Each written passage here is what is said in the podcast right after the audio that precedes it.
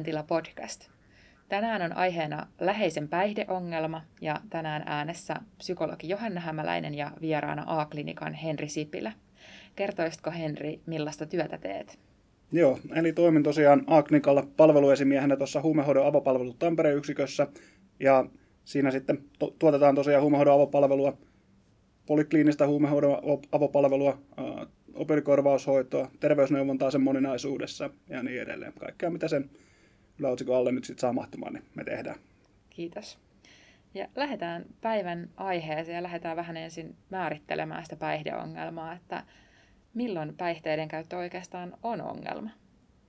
Joo, mä sanoisin, että se suhde siihen päihteeseen ja riippuvuuteen on, on paljon niitä käyttömääriä oleellisempaa. Eli silloin kun siinä on pakoomaisuutta, eli sitä, että vaikka et haluaisi käyttää tai tietäisit, että sun ei kannata käyttää ja silti käytät sitä. Ja tota, se on niin tosi ole, oleellinen piirre siinä riippuvuudessa. Ja sitten se, että osaa esimerkiksi rentoutua ollenkaan ilman, ilman päihteitä tai muuta, muuta riippuvuutta tai niin riippuvuuden aihetta, niin se on myös semmoinen aika varomerkki tuossa.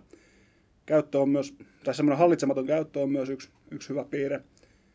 Eli se, että joka kerta kun käyttää, niin se lähtee hanskasta tai edes joka toinen kerta, tai siis aina kun se lähtee hanskasta, niin se tietyllä tapaa kuvaa ehkä sitä ongelmallista suhdetta siihen, siihen tota, päihteeseen.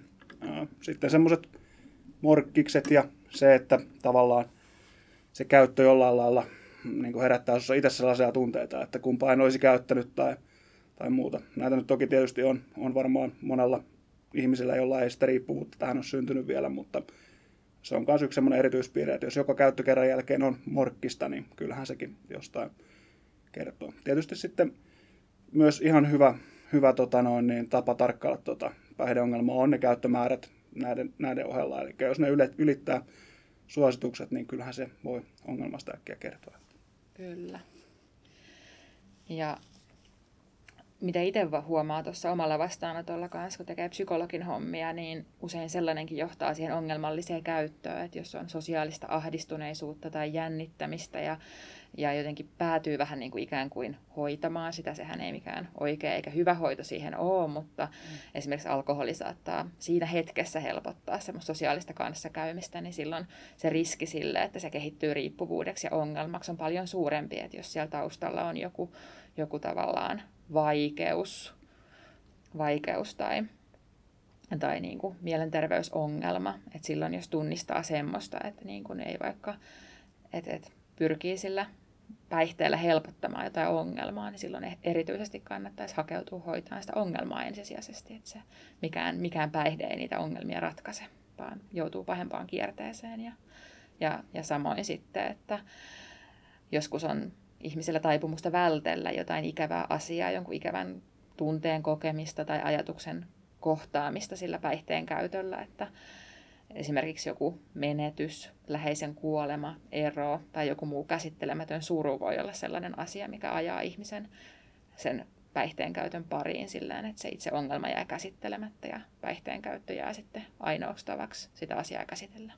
No joo, toi on kyllä tosi hyvä pointti. Varsinkin tämä eskapismi-tyylinen tota, no, niin pakoilu niin kuulostaa kyllä, kyllä. hyvä tässä sellaista erityispiirteiltä. Et ehkä vielä täydentäisin tuossa sitä, että tosiaan tähän hallitsemattomaankin käyttöön liittyen, niin, niin se, että siitä päihteiden käytöstä tai riippuvuudesta alkaa olla haittaa itselle tai muille, muille niin se on myös semmoinen hyvä piirre tarkkailla. Että jos vaikka rahaa kuluu poikkeuksellisen paljon tähän, tähän päihteiden käyttöön, niin se on semmoinen huolestuttava piirre. Tai että jos tulee laiminlyötyä vaikka kaikkia juhlia tai muita niin perusihmissuhteita tai muita velvollisuuksia, tulee tappeluita tai jotain muita vastaavia toistuvasti, niin ne on myös semmoisia piirteitä, mitä kannattaa tarkkailla.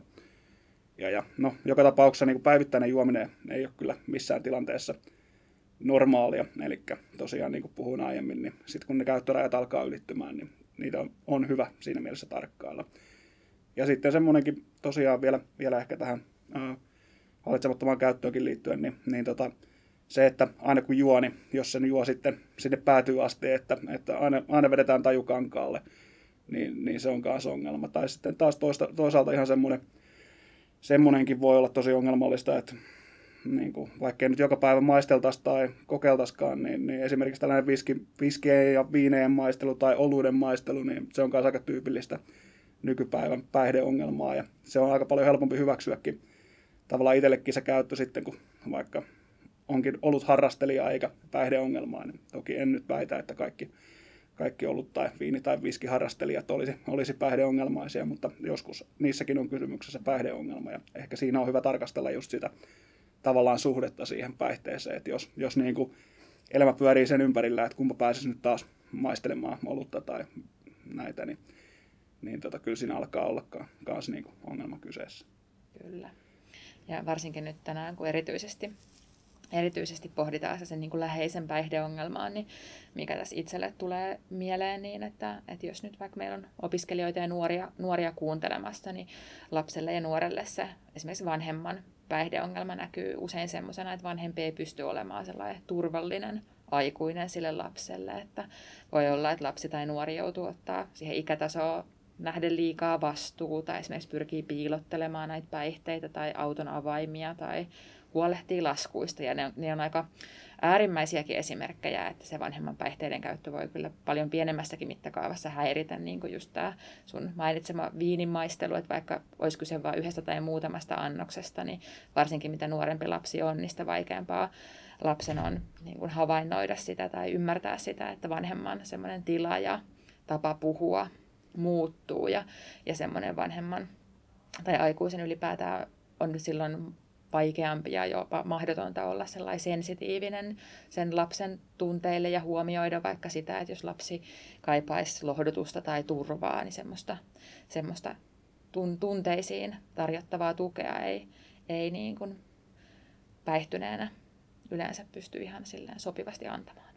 No joo, ehdottomasti. Ja tosiaan kyllä kyllä tämä on tosi tyypillistä ja semmoisessakin perheissä, jossa tosiaan voidaan näennäisesti tosi hyvin, että on vaikka hyvät, hyvät työkuviot siinä vanhemmilla menossa ja, ja tota noin, niin pystyy ne hoitamaan asiallisesti ja tavallaan tosi hyvä osaisissakin perheissä luonnollisesti on päihdeongelmaa myös ja sen tunnistaminen voi olla joskus tosi paljon vaikeampaa kuin silloin, kun jos vaikka puhutaan ihan tällaista tavanomaisesta nyt sitten vaikka puiston penkille asti menneestä päihdeongelmasta, niin se on sillä aika ilmeistä ja ilmiselvää, mutta sitten kun tämä tehdään jossain, jossain tota noin, niin luksusasunnossa jossain harjun päällä, niin, niin tota, se on paljon vaikeampi sitten tunnistaa se ongelma siinä. Ja ehkä just tämä, tämä tavallaan on aika hyvä kans mittari, että, että jos ei pysty tarjoamaan sitä emotionaalista tukea tai läsnäoloa siellä arjessa, vaan ollaan päihtyneitä, tai muuta vastaavaa, niin se on kanssa. Ja ylipäätään, että oli se kuka läheinen tai itse, jos sitä arvioi, että, että miten niin kuin pystyy omia tunteitaan käsittelemään niin kuin ilman päihdettä. Että sit jos se päihde on ainoa tai semmoinen useimmin käytetty tunnesäätelyn keino, niin ollaan ongelmissa. Ja se on, on verrattain tavallistakin meillä Suomessa, että ei ole niin kuin kuitenkaan sukupolvissa hirveän kauan aikaa meidän niin kuin sodista, missä on niin kuin koko koko, kokonaiset ikäluokat miehiä ollut ja tietysti iso osa traumatisoituneet, tietysti voi traumatisoitua, kokea siis vaikeita kokemuksia, joita on vaikea käsittää, nähdä tosi pelottavia tilanteita ja asioita niin muuallakin kuin sodassa, mutta se on ollut aika meidän semmoista yhteiskuntaa läpileikkaava. Ja, ja silloin ei ole ollut mitään traumahoitoja tai muutenkaan riittävää tukea tarjolla. Ja, ja tota, sen seurauksena sitten verrattain moni siitä sukupolvesta on jollain tavalla käyttänyt esimerkiksi alkoholia tai muuta päihdettä sitä oloa helpottamaan ja silloin ei ehkä niin kuin, varsinkaan sitten välttämättä niiden sen vanhemman puolelta ole sit siirtynyt semmoista mallia siitä, miten tunteita säädellään ilman päihdettä ja se ehkä tänä päivänä myös näkyy meidän, meidän niin kuin myöhemmissä ikäluokissa ja mielenterveysongelmissa, nimenomaan se tunnesäätelykeinojen puutteellisuus. Kyllä, kyllä. Joo, ja sivuttiinkin tuossa, tai sivusit hyvin, hyvin tota, että tosiaan on aika yleinen ongelma tässä kyseessä, että päihdeongelma koskettaa tosi, tosi montaa suomalaista, että uskaltaisin sanoa, että tavalla tai toisella lähes jokaista päihdeongelma jollain tavalla koskettaa, että et, et, joko sitten läheisissä tai tutuissa tai kavereissa tai jossain vastaavassa yhteydessä, niin päihdeongelma kyllä varmasti kaikille näkyy ja, ja tota, se on tosi, luonnollisesti tosi ongelmallista ja, ja varsinkin nyt sitten liittyen vaikka tällaisiin hyväosaisiin tai niin kuin muihin perheisiin, jossa se ei ole niin ilmeistä se päihteiden käyttö, niin siihen liittyy tietysti kaikkia, kaikkea salailua, tai kaikkea salailua ja, ja, ja tota, häpeää ja muuta aika eri tavalla kuin sit toisessa perheessä. En väitä, että myös, tai huono-osaisessa perheessä tämä olisi jotenkin vähäpätöisempää, mutta että se on tosi erilaista. Ja, ja tämä tosiaan tämä monikasvuisuus tässä päihdeongelmassa on hyvä havaita ja jokaisen, jokaisen sillä nielasta, että päihdeongelma on tosi eri, eri muotoista ja monenlaista. Ja se, mikä sitä yhdistää, niin, niin tota hoitoa siihen kannattaa hakea sekä omaisena että päihdeongelmaisena. Ja, ja, ja se, se kannattaa pitää se hoitoon hakeutumisen kynnys ja hoitoon, tai hoidosta puhumisen kynnys tosi matalana, että se, se, sitä haluaisin kyllä tässä korostaa. Kyllä. Että. Ja siitä voidaankin siirtyä vähän meidän niin kuin seuraavaan kokonaisuuteen, että mitä asialle voi tehdä, ja nyt nimenomaan siitä näkökulmasta, että, että on havainnut sen, sen, että joku läheinen ystävä, perheenjäsen käyttää liikaa jotain päihdettä. Miten tätä asiaa voisi lähestyä? No kyllä se puheeksi ottaminen on semmoinen tyypillinen ensimmäinen keino, ja mitä se tarkoittaa, niin on ihan se, että, että voi sanoa vaikka sille isälle, äidille, veljelle, mummolle, jollekin vastaavalle niin kuin läheiselle, läheiselle puolisolle, kelle tahansa nyt niin, että, että on niin kuin huolissaan siitä asiasta ja, ja ehkä jollain lailla mahdollisimman luonnollisesti tuoda sitä ilmi, ilmi niin kuin, että tämä haittaa mua ja, ja tota noin, niin, huomaatko itse tämän, että, että tämä on saattanut lähteä sulta käsistä tai vastaavaa. Semmoinen hirveä konfrontointi, Eli tällainen niin kuin, tavallaan vastakkainasettelu tai jonkinlaisten ristiriitojen niin kuin liiallinen osoittaminen ei välttämättä johda niin hyvin tuloksiin kuin se, että tavallaan motivoivasti puhuisi siitä, että, että, että mun tunne on se, että sä et pysty, tai niin kuin, että, että mulla on ollut aika turvatonta jonkin aikaa johtuen siitä, että sä oot joka vapaa päivä vaikka päihtyneenä tai vastaavaa. Ja, ja tämä saattaa usein sitten kolahtaa tähän omaiseen, koska he päihdeongelmainen siis tyypillisesti kyllä on itsekin huomannut sen, että nyt on lähtenyt hanskasta ja se on saattanut olla jo pitkään muhimassa tavallaan tällainen muutoksen halu siellä. Ja, ja tämmöinen sitten pieni puheeksiotto ja semmoinen niin kuin asian esille nostaminen saattaa sitten sysätä ihmisen sitten hakeutumaan avun piiriin siinä. No, ehkä siinä niin kuin voi sitten perustella just sitä niin kuin mahdollisimman objektiivisesti sitä, että mi, mi, mitä ne niin kuin asiat on, miksi sä oot huolissasi, että vaikka kertoo sen, että, tai joskus voi olla semmoinenkin, että kertoo vaikka ihan realistisesti, että okei, että sulla on ollut tässä, tässä kuussa nyt seitsemän vapaa-päivää, sä oot ollut ne kaikki niin kuin tajukankaalla tyylisesti päihtyneenä ja, ja se saattaa joskus purasta, joskus ei. Ja no tietysti aina tässä puheeksiottotilanteessa saattaa tulla erilaisia tunnereaktioita, nämä on isoja tunteita myös sille päihdeongelmaiselle itelle, itselleen, eli se, että sieltä saattaa tulla vastaukseksi vaikka kieltoa tai suuttumusta tai mitä tahansa, tahansa muuta vastaavaa, mutta että se saattaa silti niin kuin tämän jälkeen lähteä siitä itämään sitten, sitten se ajatus. Niin kuin, jossain tilanteessa ehkä kuukausien, joskus vuosien tai jonkun muun kolauksen yhteydessä, vaikka sitten tämä läheinen saattaa ottaa sen niin kuin, asian sieltä muistin syvävereistä sitten esiin ja, ja, ja tota noin, muistella sitä, että okei, että tästä oli muuten puhetta silloin aikaisemmin jo edellä mainitussa asiayhteydessä ja näin. Et, et, tosiaan se, että tähän puheeksiottoon ei kannata ladata ehkä liikaa odotuksia tai että siihen ei, se ei niin kuin välttämättä tuota heti välitöntä tulosta. Että niin kuin jos päihdeongelma olisi tosi helppo, helppo asia hoitaa ja puheeksi ottaa ja käydä läpi, niin ei olisi varmaan koko päihdeongelmaa. Että jos se menisi niin, että aina kun päihdeongelmainen huomaa, että tämä onkin ongelma, niin hän lopettaisi päihteiden käytön, niin, niin tota, se, se olisi varmaan helposti hoidettu homma, mutta kun todellisuutta on se, että tämä riippuvuussuhde on tosi moninainen ja monisukupolvinen ja se, mikä on tullut niin kuin vuosikymmenissä, ei lähde kymmenissä minuuteissa pois luonnollisesti. Että Asialle kannattaa antaa aikaa. Juuri näin.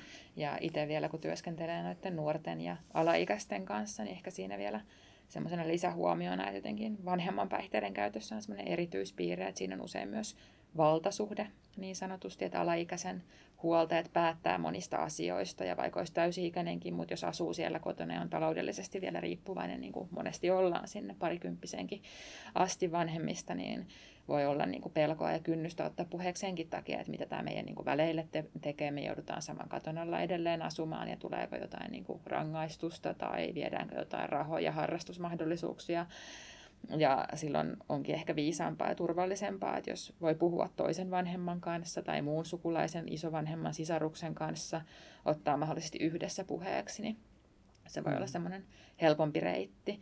Ja tietenkin, että jos sellainen on niin kuin vakavaa huolta ja todella turvaton olla kotona, niin täytyy tässä tietenkin mainita se, että aina, aina voi olla yhteydessä alaikäisenä lastensuojeluun ja sitten täysi-ikäisenä on myös sitten muita palveluita, mihin mennään vähän tarkemmin myöhemmin, mutta esimerkiksi opiskeluterveydenhuoltoon, eli terkkaan kuraattoriin, ehkä meillä täällä ensisijaisesti, niin kannattaa siihen hakea sitä just ulkopuolista apua niin kuin itselleen tilanteeseen mm. myös. Kyllä.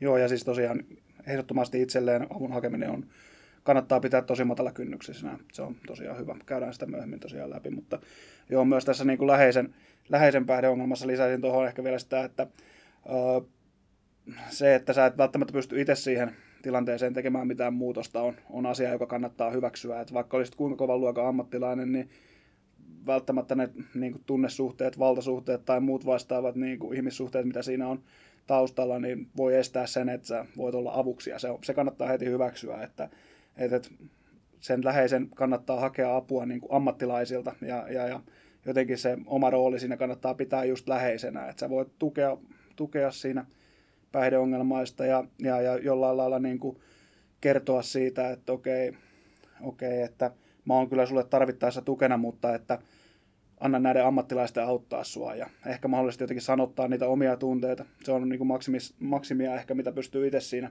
tarjoamaan, mutta että tosi tärkeää on antaa niiden ammattilaisten auttaa ja, ja, ja hyväksyä se, että myöskään ne ammattilaiset ei välttämättä pysty sitä muutosta tekemään se henkilön puolesta, että se muutos syntyy aina niin kuin sisältä ja siitä henkilöstä itsestään, että se on myös hyvä asia huomata ja huomioida. Ja, ja tosiaan, et, et, se, vaikka niin kuin itsekin kun olen ottanut läheisten kanssa puheeksi päihdeongelmaa, niin, niin mäkin olen hyväksynyt siinä, vaikka mä niin olen pitkään tehnyt asiaa, asiaa objektiivisesti tunnen, tunnen puheeksioton tavat ja jollain lailla hoidon muodot, niin, niin mäkään en ole siinä suhteessa hoitaja, että, että se ulkopuolinen apu on tosi tärkeä, tärkeää siinä niin kuin sen muutoksen vahvistamisessa ja niiden keinojen opettelussa ja niin edelleen. Kyllä. Ja niin kuin siinä, että just tämä puheeksi ottaminen ja se ehkä herättely on niitä tärkeimpiä sen läheisen, läheisen niin sanotusti vaikuttamisen paikkoja, mutta et sitten et, et tietenkin omista rajoista kiinni pitäminen on tärkeää, että et ei koskaan läheisen, läheisen ei kuulu mahdollistaa sitä päihteiden käyttöä, eli antaa rahaa tai valehdella toisen puolesta. Mm. Kyllä. Mm. Joo, ehdottoma, ehdottomasti. Ja tosiaan se, että et, et, joskus tämä päihdeongelma voi olla niin vakava, että et, et se muutos ei tapahdu, tapahdu jos ei ollenkaan, mutta että mm. ainakaan välittömästi mitään muutosta ei välttämättä tule. Ja silloin se tilanteen hyväksyminen voi olla myös tärkeää, että tavallaan katkeroituminen ja, ja tota noin, niin tunteiden patominen ei välttämättä ole, ole mm. parhaita tapoja siinä toimia, että hoidon hakeminen itselle on tosi oleellista. Se, että sä pääset puhumaan jonkun ulkopuolisen kanssa siitä tunnekuormasta, mitä tässä vä- väkisinkin latautuu ihmiselle, niin se on tosi oleellista. Ja, ja se, että jollain lailla myöskin, myöskin hyväksyä se, että voi olla, että se läheinen ei välttämättä ikinä para, parannu siitä päihdeongelmasta. Joskus on näin, tällaisiakin tilanteita ja sen hyväksyminenkin voi olla joskus mm. tervehdyttävää. Että. Kyllä. Tästä on hyvä jatkaa siihen, että mistä tälle päihdeongelmaiselle voisi sitten lähteä sitä apua etsimään. Joo, eli päihdeongelmainen voi hakea palvelua vähän tilanteesta riippuen, esimerkiksi työterveydestä, opiskeluterveydenhuollosta, kouluterveydenhuollosta, sitten ihan perusterveydenhuollosta tyypillisesti omalta terveysasemalta varmasti saa ohjausta, ohjausta sitten oikea, oikeaan suuntaan. Sitten on olemassa esimerkiksi tällainen Agnikan asiakaspalvelunumero, joka palvelee arkisi 8 ja 17 välillä ja sieltä ammattilainen vastaa aina ja, aina ja tota noin, niin pystyy sitten niitä paikallisia palveluja tarvittaessa ohjaamaan. Tämä numero tähän löytyy A-klinikan nettisivuilta. Joo, kyllä.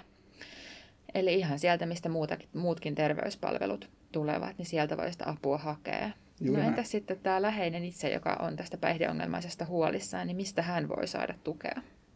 Joo, eli joka kunnasta näitä palveluita saa joka tapauksessa ja se hoitoon hakeutuminen tapahtuu hyvin samalla tavalla kuin, kuin tota noin, niin päihdeongelmainen, päihdeongelmaiselle itselle. Eli edellä mainituista paikoista, perusterveydenhuollosta, työterveydestä, opiskelija- kouluterveydenhuollosta, Joo, perusterveydenhuollosta taisin sanoakin se jo no, joka tapauksessa. Sitten tämän lisäksi on olemassa tällaisia vertaistukiryhmiä, esimerkiksi Al-Anon ryhmä on olemassa tämmöinen, se on tämmöinen vähän AA-ryhmän kaltainen päihdeongelmaisten läheisille tarkoitettu ryhmä. Siitä löytyy netistä hyvin tietoa. Sitten FinFamilla, Mielenterveysomaisten keskusliitolla on paljon erilaista toimintaa tähän liittyen. Joo. Kyllä. Ja opiskeluterveydenhuollosta vielä tarkemmin se, että toki ihan kelle tahansa koulun työntekijälle ja, ja tota, terveydenhuollon työntekijälle asiasta voi ilman muuta puhua, mutta jos lähtee ihan juuri tällä asialla sitä apua hakemaan, niin kuraattori on meillä se työntekijä, joka on eniten näihin asioihin perehtynyt. Ja tota, mitä lopuksi vielä haluaisit sanoa, Henri? No kyllä ehkä tästä, jos jotain, jotain pystyisin niin kuin kaikille iskostamaan, niin, niin, tota noin, niin olisi se, että tämä on, päihdeongelma on siis tosi, tosi yleistä. Sitä ei kannata hävetä, se päihdeongelma on niin läsnä meidän yhteiskunnassa valitettavan paljon. Hoitoa kannattaa hakea aina, kun siltä tuntuu. Ketään ei kannata välttämättä lähteä, lähteä niin kuin tavallaan ns. suojelemaan siinä, että, että tosi tyypillistä päihdeongelmaiselle on, tai päihdeongelmaisen omaiselle on se, että siinä halutaan kovasti niin kuin suojella tätä päihdeongelmaista erilaisilta ha- haitoilta ja tavallisesti tai lähes poikkeuksetta nämä kuitenkin vain syventää sitä, sitä ongelmaa. Eli kannattaa hakea hoitoa matala, matalalla kynnyksellä. Sitä ei kannata hävetä sitä, sitä ongelmaa. Sitten ehkä vielä semmoinen, semmoinen lisä, että jos se päihteiden käyttö tuntuu susta epänormaalilta, jos se haittaa jotenkin sun emotionaalista kehitystä tai jotenkin sitä turvallisuuden tunnetta siellä kotona, niin, niin silloin kannattaa sitä hoitoa hakea. Silloin varma, varmaan voi olla kyseessä päihdeongelma tai ainakin ongelma, ongelmallisen tasoinen käyttö siellä, siellä kotona. Ja silloin ei ole häpeä tai ei ole väärin hakea sitä, sitä apua. Ja sitten, sitten tota, semmoinen kanssa, mitä varmasti jokainen päihdeongelmaisen läheinen, läheinen kantaa harteilla on se, että koetaan jotenkin, että on sit mun syy tai että, että päihdeongelmainen tai se päihdeongelmaisen omainen olisi jotenkin vastuussa tai sen niin kuin taustalla, että päihdeongelmainen käyttää tai muuta vastaavaa, niin tämä ei luonnollisesti ole millään tavalla totta, että, että päihdeongelma ei ole, ei ole varmasti kenenkään toisen syy. Se, se kannattaa kyllä sisäistää heti. heti. Ja tosiaan ei kannata kantaa turhaa kuormaa harteilla, että puhuminen oikeasti auttaa. Kyllä. Kiitoksia Henri. Kiitoksia. Mielentila podcast kiittää ja pysykää kuulolla.